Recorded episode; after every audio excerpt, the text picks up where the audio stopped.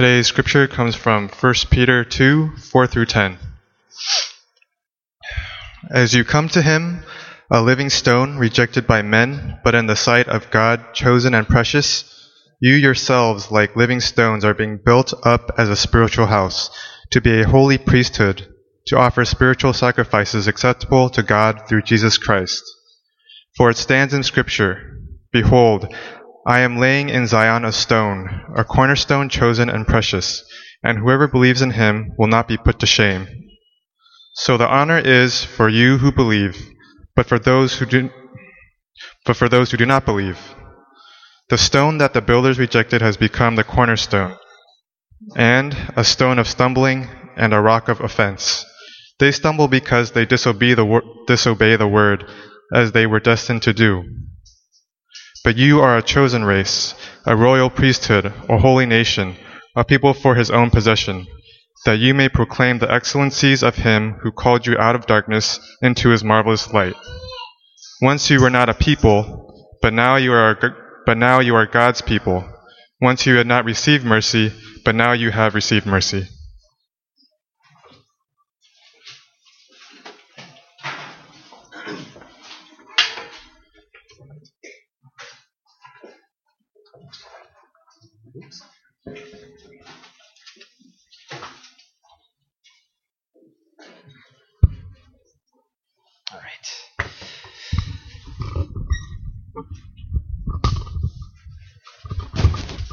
Sorry, am I messing up your equipment? I just want to see everybody.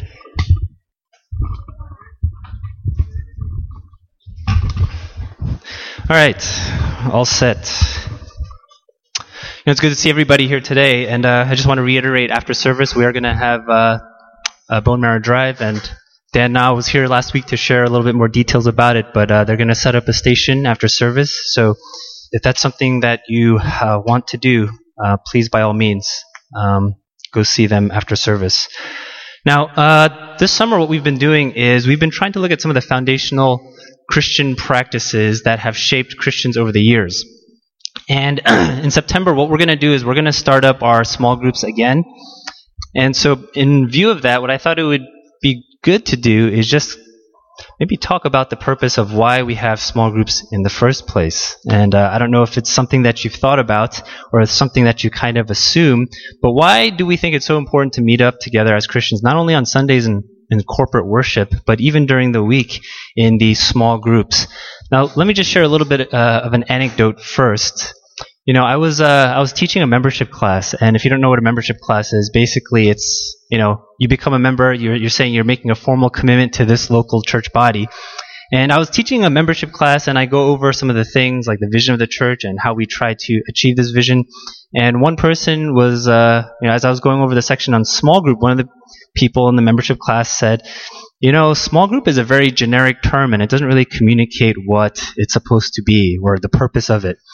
And all it tells us is this that we are just gathering in a smaller number of people. And so someone who's not really familiar with that term and maybe somebody who's never been to church before isn't really going to understand what the point of small group is. And so you make these announcements and you say, come, come to a small group. And it's kind of like, uh, well, what is it, right? What do you do in these small groups?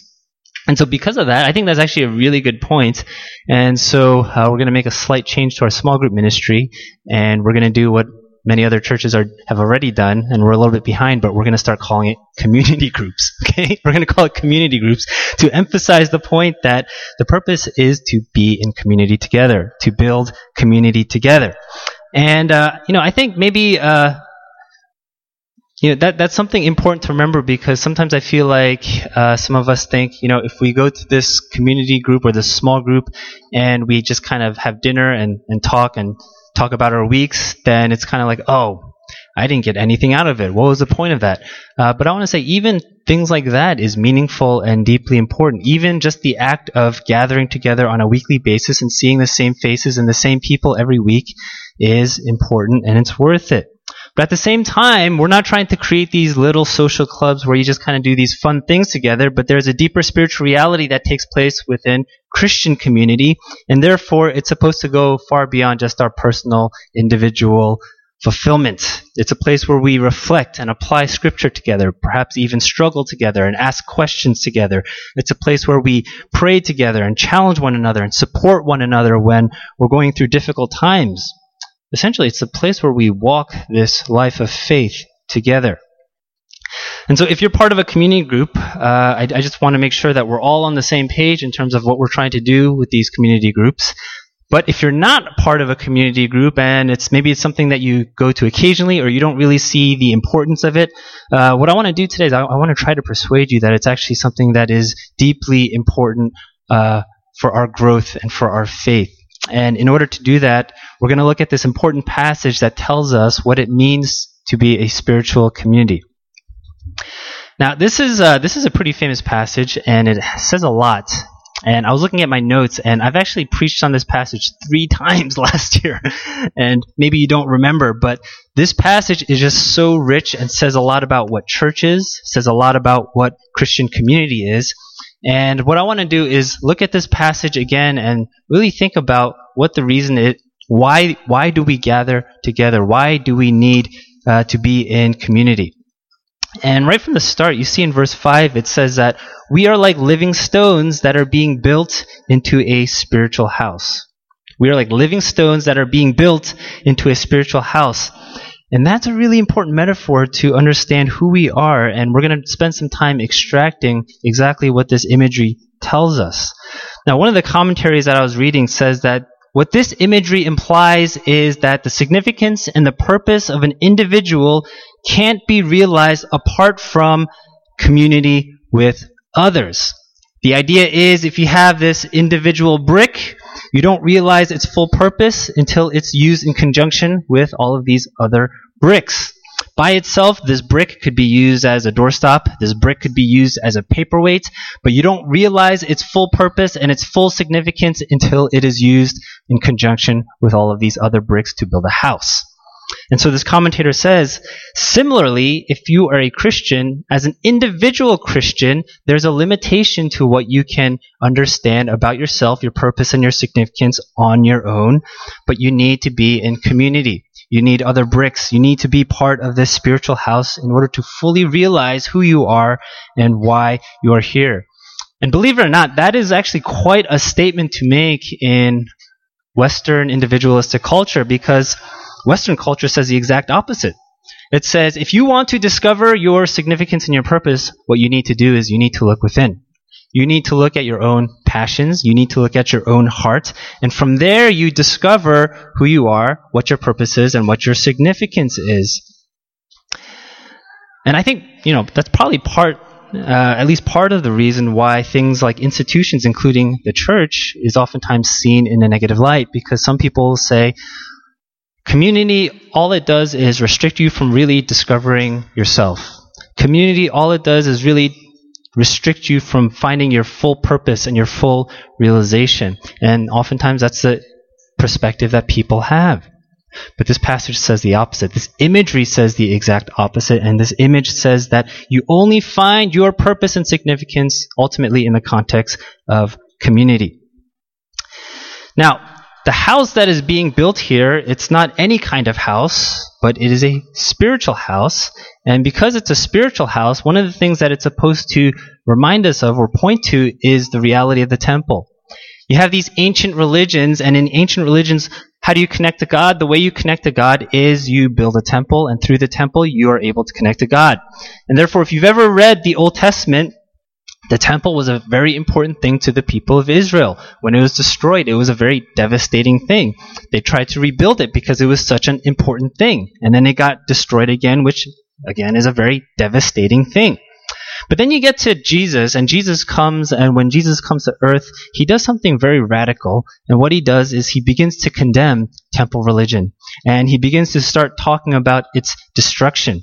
And then after Jesus dies, after he's raised, and after he ascends into heaven, there's something noticeably absent in the Christian faith. There is no more temple. Right? Now, why is there no more temple in the Christian faith? And the reason is not because we don't need a temple anymore, but the reason is because now the temple is the church. The very people of God is now called the temple. And what that means is I would say the primary way in which you are going to connect to God is not being in the woods on your own, by yourself, with your own thoughts. But the primary way you connect to God is going to be in the context of God's temple, which is the church community. And that means that community is not some optional add on to the Christian faith, but it's actually something that is central and essential to the Christian faith. And if you want, if you're a person that really wants to know God and to know Christ and to connect with Him, then community is essential for that as well. I think some of us might understand uh, that Christian community is essential. Uh, we know church is important, uh, but still, we don't really want to be a part of it, and we don't want to engage in it. And uh, if we ask ourselves why, I think the honest answer is because community life is not easy. Uh, community life is difficult. Community life is inconvenient. And one of the reasons why community life is not easy is because there's also a progressive character to it. And so if you look at verse 5, again, let me tweak the translation a little bit. It says this, that we are continually or we are progressively being built up into a spiritual house. You know what that means? That means no community is going to be perfect and no community is ever going to be complete, but every community is going to be a community that is in progress. And that that tells us a lot about the difficulties that we're going to see in community. Now, uh, my family, we, we just moved and we had some kitchen renovations and kitchen work done. And uh, the progressive part of building something is always a messy endeavor. And for about a week and a half, we lived where all of the appliances were strewn in our living room. Uh, there were garbage bags and there were tools everywhere. Uh, you saw the dents, you saw the imperfections in the walls and in the floors and all of these things. And to be quite honest, living in our apartment wasn't very comfortable. Uh, it was very difficult. And sometimes it felt like uh, it, it didn't feel like home. It didn't feel like this was the place that we wanted to be. And when we understand that community can also be like that because it is a work in progress, we understand why community can be difficult. Sometimes there are imperfections. Sometimes it's not going to feel like our home. But here's the reality and the truth of the matter, and here's why we have hope in it. God is building this community, and what He is doing is He is fitting these imperfect, misshaped stones, and He's fitting them together. Now, another reason why community life is not easy is um, I think it restricts what we want. Uh, it restricts what we want to do. It uh, restricts our desire for things like control and things like comfort and things like convenience. And uh, that's probably why a lot of people uh, don't want to engage in real, meaningful community. Now, uh, one of the things that when you read just secular social scientists, one of the things that they are always pointing out is how lonely people are. And if you know people in New York, uh, I'm sure that's one of the great paradoxes of being in the city is that so many people are lonely despite the fact that they're always around people.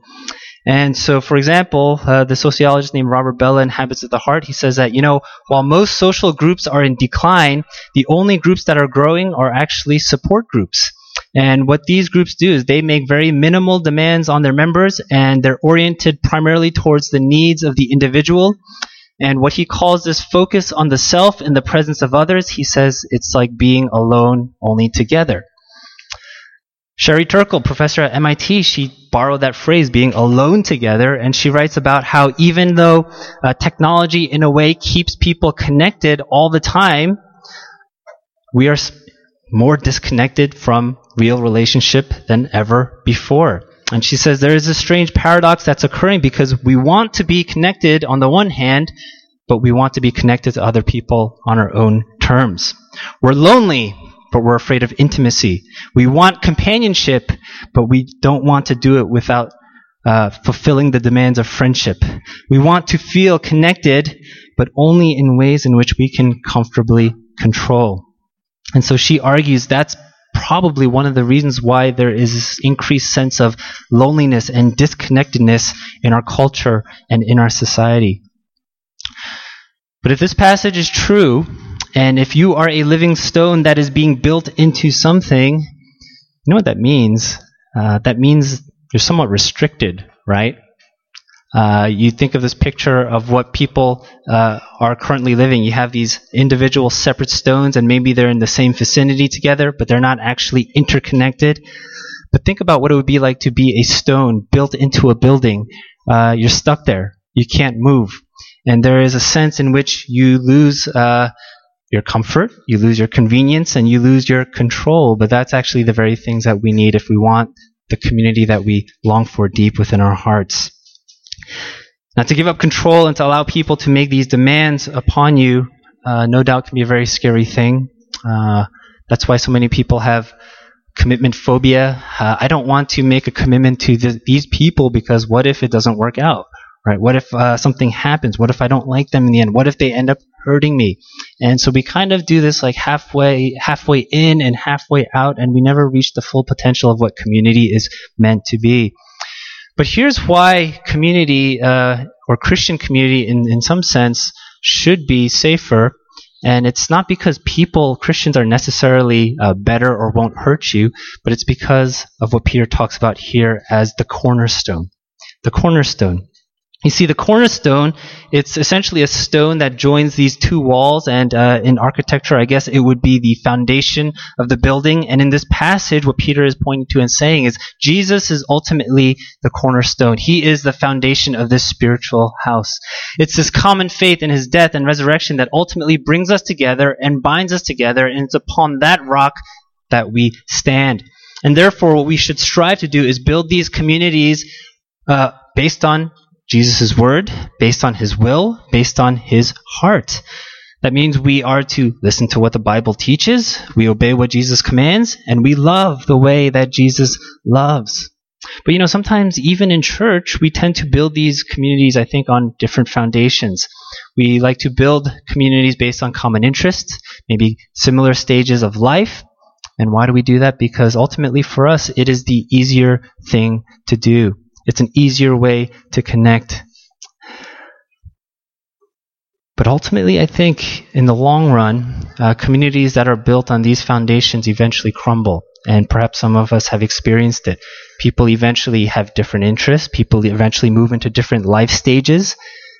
And when our connection to one another is on these things, then eventually we lose touch with others. And so if you want to overcome this progressive nature of community, I think one of the central truths that you have to understand is that you are, in fact, a part of it. If you have faith in Christ, if you believe in the gospel, you are objectively a part of it, of this spiritual house. Or uh, to put it another way, I think you have to have a sense of ownership, a sense of ownership of the community. You know, there's a difference in mentality between renting something and owning something. Uh, I've told this story before, but you know, when I was in college, I lived with six other guys. I had my own room, and uh, in my room, living in the wall, was a squirrel.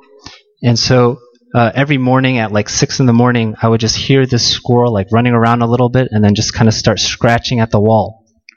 And uh, I would just bang on it. I would say, "Be quiet, be quiet, let me sleep."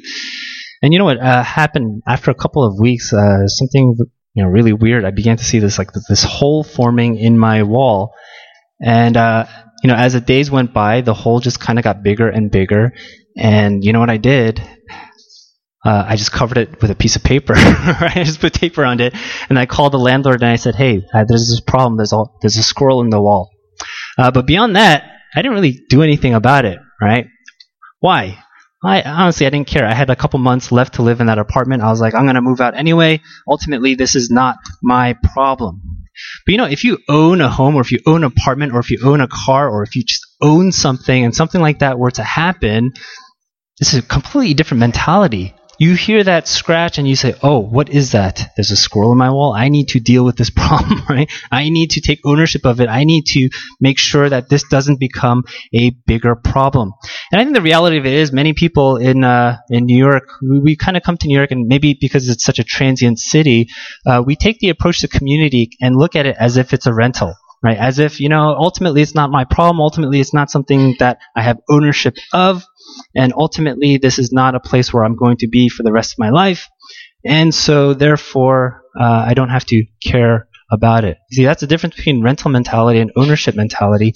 I think what this passage is saying is if you are a living stone, if you are a believer in Christ, the objective reality is this that you do belong to the spiritual house because Christ has made you belong to the spiritual house.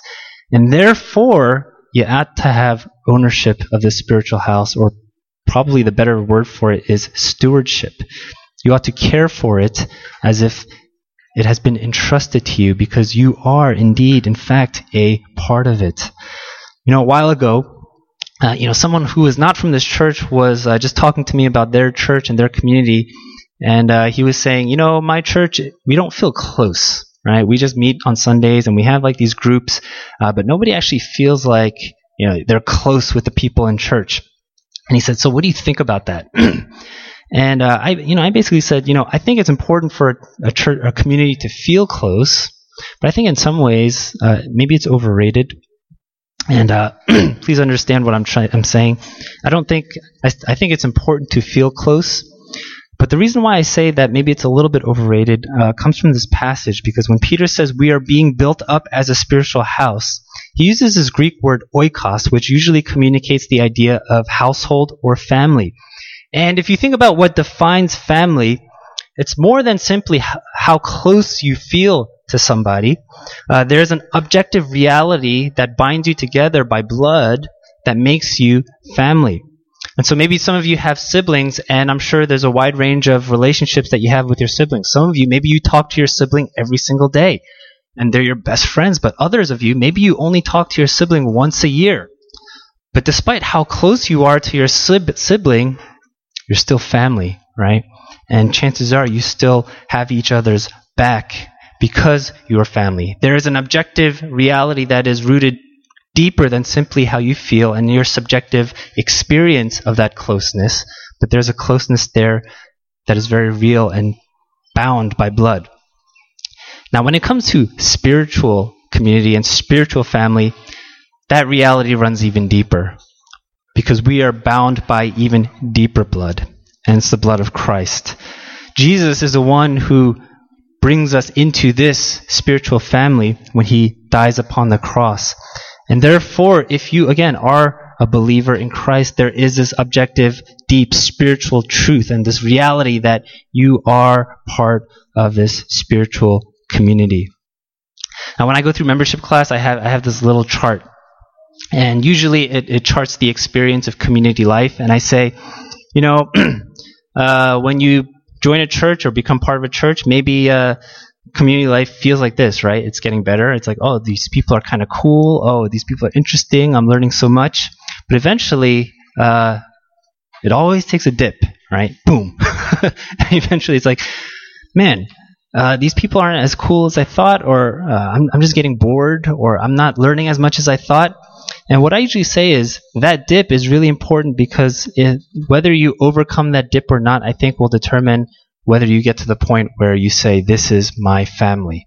This is my spiritual community. And oftentimes it's in that dip where people will often leave the community and look for another one.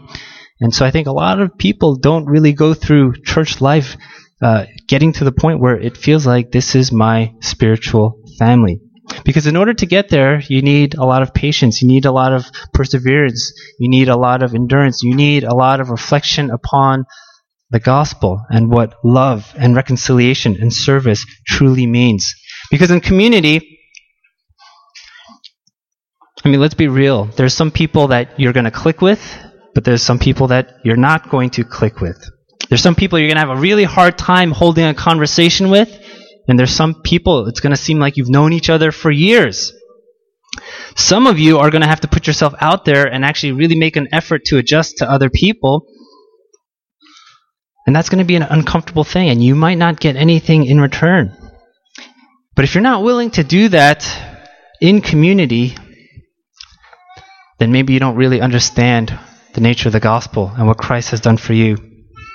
If you look at verse 10, it says this Once you were not a people, but now you are God's people. Once you had not received mercy, but now you have received mercy. Now, why did that happen? How are we not once not the people of God, and how did we become the people of God? It's because of this. When God looked at us, He didn't say, Oh, this person, we click, right? He's holy God and we're, we're sinners. There's no way He looked at us and said, Oh, you know, this person I click with. But he did it out of love, right? He did it out of love. You think God looked at you and said, you know, you have such a pleasant personality, uh, and I can really get along with you? No, he didn't. In fact, when the gospel, when the Bible describes our relationship with God, it says this that we are sinners, that we were once enemies of God, that we were like the unfaithful bride or unfaithful wife to God. And now we can say that we are God's people. Now we can say we're part of God's family. How can that be? And the answer is simple yet profound. The answer is love. Love. God looked on you God looked upon us and loved us in one of the most amazing ways. And he sent his son to be crucified so that we might be welcomed into communion with him, so that we might be adopted into his family, so that we might ultimately belong to him.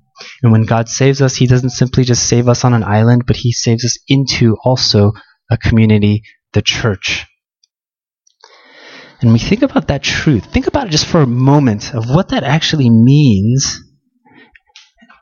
And how can we respond to that by saying, I don't want to welcome this person into my community. I'm too busy for this community. How can we respond by saying, it's not worth it? Because at the end of the day, neither were we. But God reached out to us and showed us love. And this leads to the last thing that I want to say about community, and it's this. You know, community always has to, I think, have a missional dimension to it. See, Peter, he makes the identity of the church so clear in verse 9, and he says, But you are a chosen race, a royal priesthood, a holy nation, a people for his own possession. And then you see this purpose clause. So that you may proclaim the excellencies of him who called you out of darkness into his marvelous light. Out of identity comes this purpose clause so that you might proclaim, proclaim the excellencies of Christ. God gave the church community an identity, and out of that identity is supposed to flow deep worship and mission. And we proclaim the excellencies of Christ to one another as we worship, but we also proclaim the excellencies of Christ to the world, serving as a witness to the one who is so worthy and so beautiful. And so we're going to start uh, these community groups again in a couple of weeks. And uh, here's what here's what we're hoping. Right, we just met together as community group leaders uh, this past week. We're hoping that we can really build a habit of meeting together weekly. Uh, we're hoping that we can start strong and really make this something an essential part of our weeks. If you're part of this church community, then I hope you can understand that uh, you being there, your presence is is actually very important. And I know that people are busy and sometimes things get in the way, which is fine and completely understandable. But maybe some of us have to reflect whether we understand the true importance of community in our lives and our faith. And maybe we have to make it a higher priority. You know, sometimes the, the best thing we can do, and sometimes the only thing we can do, is just be present right? Maybe we can't be as active as other people, and that's okay. Some of us are busier than others. But don't underestimate the power of just your presence. You know, uh, a couple years ago, I, was, I, remember I was playing in this softball tournament. It's this church tournament, and uh, honestly, it like ruined my life because I have all these like issues now because of it. But anyway, I'm not a great athlete, and I'm not a great baseball player. And uh, you know, I I hit this ball and I was running. And it was actually a triple, right? It was the best hit I had all day. I was like running to third, and people were like, "Slide, slide." So I was like, "All right, let me slide." But you know, I was wearing shorts, so I didn't want to like you know, you know, get dirt on my leg. so I stuck my arm out, and when I stuck my arm out, basically my arm just like went back, right? I ended up tearing my rotator cuff and my labrum, but guess what? This was like game three of the tournament. There's like three other games left, and uh, we only had like nine people. And so, because we had nine people, I had to play. And if I didn't play, basically we would have had to forfeit the tournament. So literally, I did nothing. I just stood in the field, and my my arm was like hanging. When I went up to bat, I tried to bat lefty, right? And I was just like, I just stood there, and I, I didn't really do anything, right? I didn't do anything, but guess what? My presence there mattered, right? It made a difference, even though I didn't do anything right? Because I was there, it mattered. Now, here's a, here's a reality. I don't know how many of you realize how important your presence is. As you meet in these community groups every week, you know, sometimes, ah, I don't feel like going. Right? Oh, it's out of the way. Oh, I'm hungry. right? Oh, I'm tired. Uh, right? We have all these reasons, and uh, of course, some of them are definitely legit reasons. But here's what I want you to consider the next time uh, you feel that way: that just by your mere presence, you have the power and the ability to encourage a group of people. And if you do that on a weekly basis, friends, that's a life well spent. That's a life in New York that is well spent. That you can encourage people even if it's not by actively doing something. You see, here's, here's one of my hopes. I, I hope we can uh, have these meaningful and flourish uh, communities, but I think everybody has to be all in. Right? Everybody has to be all in. I remember talking to someone, uh, I think it was last year, and they're saying, you know, I, I rearranged my whole work schedule and my travel plans just so I can attend these community groups. And uh, you know what happened? Everybody else in the group they flaked out and they canceled it. So why why am I gonna rearrange my schedule if everybody else really doesn't care about these community groups? I said, you know, you have a point. See, I think if we want to have these flourishing communities, there has to be a sense where we're all in, right? We're all committed. We all consider these things to be a priority. And if we do, right, if we do, and we can create these communities, ones that are built on Christ, ones filled with committed members, ones that have this outward focus to serve others, then I think we become a church that really, in a tangible way, demonstrates the gospel to New York City. That in addition to preaching the gospel, we get to show and illustrate the gospel to people in New York City. But it takes time, it takes effort, it takes energy, it takes sacrifice to really get there. And if we can get there, believe it or not, I think the ones who will be the most blessed are not going to be uh, those that are served, but those who are serving. Because there you witness the power of God. There you see how God is changing hearts and working in people's lives. There you see uh, how people grasp onto hope and seek hope when they're in hopeless situations. And that, friends, is a great blessing. There's no greater blessing than seeing how God has used you in ways that you could not imagine in people's lives. And it doesn't take super Christian to do that. It doesn't take pastor or elder to do that. It just takes people who are committed to Christ and committed to loving and serving those who are around them. So this is not a leader role. This is not a community group leader role. This is a living stone role.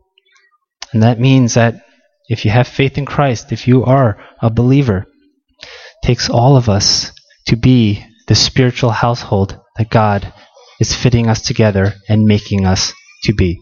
Let's pray.